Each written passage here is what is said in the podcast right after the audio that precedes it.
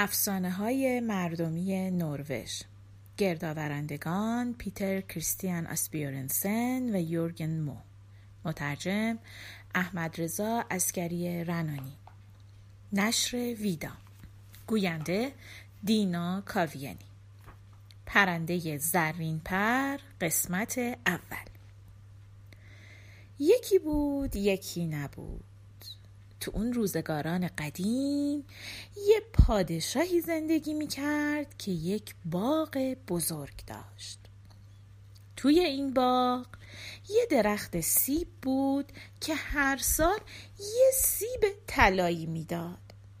یک سال وقتی زمان چیدن سیب رسید دیدن که سیب نیست.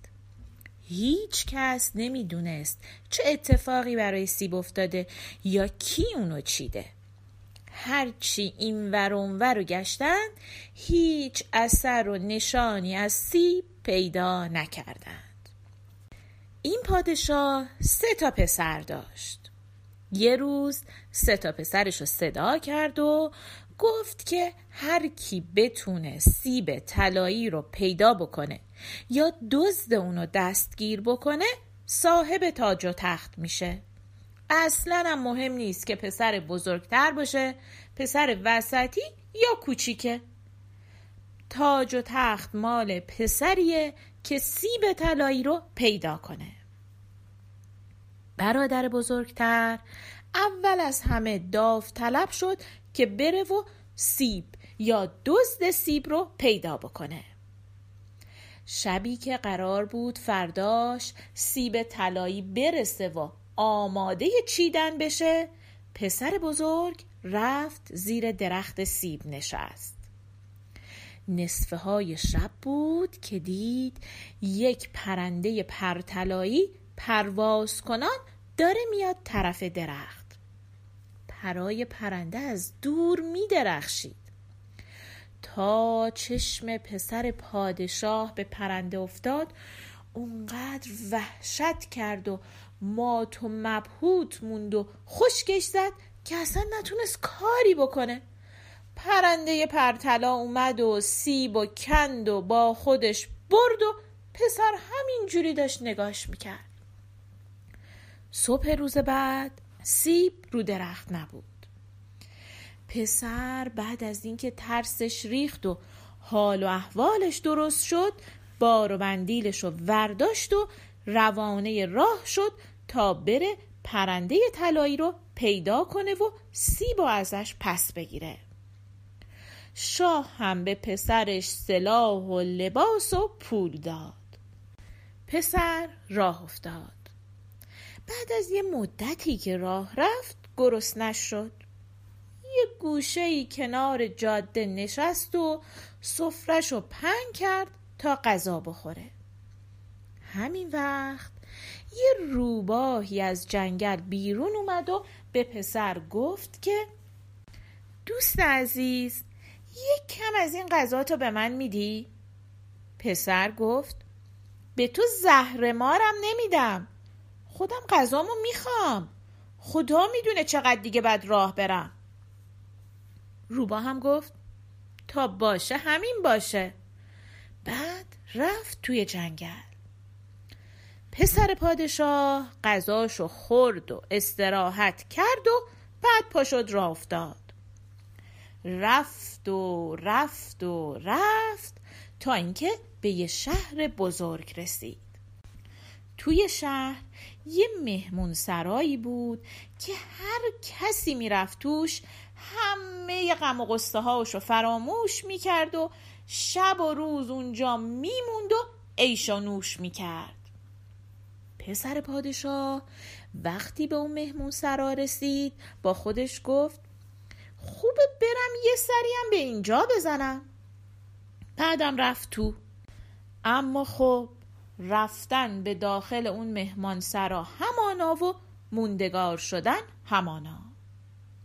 پسر پادشاه اونقدر مشغول عیش و نوش و لذتهای دنیا شد که به کل پرنده طلایی و سیب و پدرشو از یاد برد. سال بعد نوبت به پسر وسطی رسید که از سیب طلایی نگهبانی کنه. اونم مثل برادر بزرگترش وقتی که سیب کاملا رسیده شد زیر درخت نشست. همون اتفاقی هم که برای پسر بزرگتر افتاده بود برای پسر وسطی هم افتاد. نصفه های شب یه پرنده پرتلایی از توی تاریکی پیدا شد و اومد و سیب و از درخت چید و رفت. پسر که از وحشت سر جاش خشکش زده بود حیرون و سرگردون موند و نتونست هیچ کاری بکنه. صبح که شد دیدن که بله سیب رو درخت نیست. وقتی حال پسر بهتر شد و ترسش ریخت تصمیم گرفت که بره و پرنده زرین پر رو پیدا کنه. القصه پسر وسطی هم بار سفر رو بست و شاه هم به اون سلاح و پول و لباس داد و پسر راهی شد. کمی که راه رفت گرسنش شد. کنار جاده سفرش رو پنگ کرد و آماده خوردن شد که یه روباهی از جنگل اومد بیرون و کنارش نشست و گفت دوست عزیز یک کم از این غذا تو به من بده. پسر جواب داد. به تو زهر مارم نمیدم. کلی باید راه برم. هیچ کسم نمی‌دونه کی به مقصد می‌رسم. اگه غذامو به تو بدم که خودم گرسنه میمونم روبا گفت تا باشه همین باشه. بعد برگشت توی جنگل. پسر غذاشو خورد کمی استراحت کرد و بعد راه افتاد. رفت و رفت و رفت تا به همون شهری رسید که مهمون سرا اونجا بود. پسر با خودش فکر کرد که بد نیست یه سریم به این مهمون سرا بزنه. همین که وارد شد اولین نفری رو که دید برادر بزرگترش بود. به این ترتیب پسر وسطی هم سرگرم خوردن و نوشیدن شد و اونقدر شاد و شنگول بود که دیگه داستان پرنده زرین پر و سیب طلایی و تاج و تخت پدر رو فراموش کرد و همونجا موندگار شد. سال سوم وقتی که نزدیک رسیدن سیب طلایی بود جوانترین پسر پادشاه به باغ رفت تا مراقب سیب طلایی باشه. پسر جوون با کمک یکی از دوستاش از درخت بالا رفت و با خودش یک شیشه نوشیدنی و یک دستم ورق بازی برده بود تا با اونها سرگرم بشه و خوابش نبره. نیمه شب دوباره همون اتفاقی که سه سال قبلم رخ داده بود اتفاق افتاد. پرنده زرین پر که هر کدوم از پراش مثل خورشید می درخشید تو آسمون ظاهر شد و پرواز کنان اومد طرف درخت. پسر با دیدن پرنده خودشو به بالاترین شاخه درخت رسوند و به محض اینکه پرنده خواست سیب رو بکنه دستشو دراز کرد تا پرنده رو بگیره. اما نتونست و فقط یک پر طلایی از پرهای دم پرنده تو دستش باقی موند. پسر همون شب رفت به خوابگاه پدرش و پر پرنده رو که مثل روز همه جا رو روشن کرده بود به پدرش نشون داد. پسر کوچیکترم مثل برادراش وسوسه سفر و به دام انداختن پرنده به سرش افتاد. به پدرش گفت کسی که تونسته یه دونه پر پرنده رو بکنه حتما می‌تونه خود پرندرم به دام بندازه.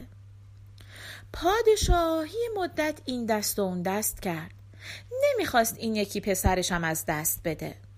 با خودش می‌گفت اون دوتا که بزرگتر و عاقلتر و با تجربه تر بودن کاری از دستشون بر نیمد چه برسه به این که از همشون هم کوچیکتره. اما پسر کوچیک اونقدر خواهش و تمنا کرد تا دست آخر پادشاه راضی شد و اجازه داد که به سفر بره. پسر وسایلش رو جمع کرد. پادشاه به اون سلاح و لباس و پول داد و پسر راهی شد. پسر هم مثل برادراش وقتی مدتی راه رفت خسته و گرسنه شد. بغچش و کنار جاده باز کرد و نشست که غذا بخوره و استراحت کنه درست همون موقع که سفره رو پنگ کرد یه روباهی از جنگل اومد بیرون و کنارش نشست و گفت دوست عزیز یه کمی از غذات به من میدی؟ پسر جواب داد خودم به این غذا احتیاج دارم چون نمی‌دونم تا کی و تا کجا باید برم. اما باشه یه کمی از غذام به تو میدم. چون وقتی غذا دارم نمی‌تونم به تو غذا ندم. روبا یه تیکه کوچولو برداشت و خورد. بعد از پسر پرسید که می‌خواد کجا بره. پسرم همه ماجرا رو برای روبا تعریف کرد. روبا گفت اگر قول بدی که از من حرف شنوی داشته باشی منم به تو کمک می‌کنم تا در کاری که در پیش رو داری موفق بشی. پسر قول داد که به حرفهای روباه گوش بده. بعد هر دوتا با هم راه افتادن. یه مدتی که راه رفتن به همون شهری رسیدن که مهمانسرا توش بود. روباه گفت من از سگای شهر میترسم. از بیرون شهر میام. اما تو اگه دلت می‌خواد بری به شهر برو. بعد درباره حال و روز برادراش برای اون تعریف کرد و گفت که هر کسی که به اون مهمان سرا بره دیگه از اونجا بیرون نمیاد. پسر قول داد که پاشو به مهمان سرا نذاره. بعد با روباه دست داد و از هم جدا شدن و هر کدوم یه راهی رو رفتن. وقتی پسر به مهمانسرا رسید و صدای ساز و ناقاره و فریاد شادی و خوشحالی مردم به گوشش خورد دلش خواست بره به اونجا یه سری بزنه. البته نتیجه هم معلوم بود. تا چشم پسر به برادراش افتاد و دید که چقدر دارن خوش میگذرونن اونقدر شیفته اونجا شد که داستان روباه و پرنده زرین پر و تاج و تخت پدر رو فراموش کرد و همونجا موندگار شد. روباه یه مدتی منتظر پسر موند. ولی چون از اون خبری نشد با خودش گفت که حتما پسر رفته داخل مهمان سرا بعد به خودش جرأت داد و دلشو به دریا زد و با وجود سگای خطرناک رفت داخل شهر و از پشت پنجره مهمانسرا دید که پسر اون توه. به پسر اشاره کرد که بیاد بیرون. پسر با دیدن روباه همه چی یادش افتاد و از مهمانسرا خارج شد و هر دو به راه افتادند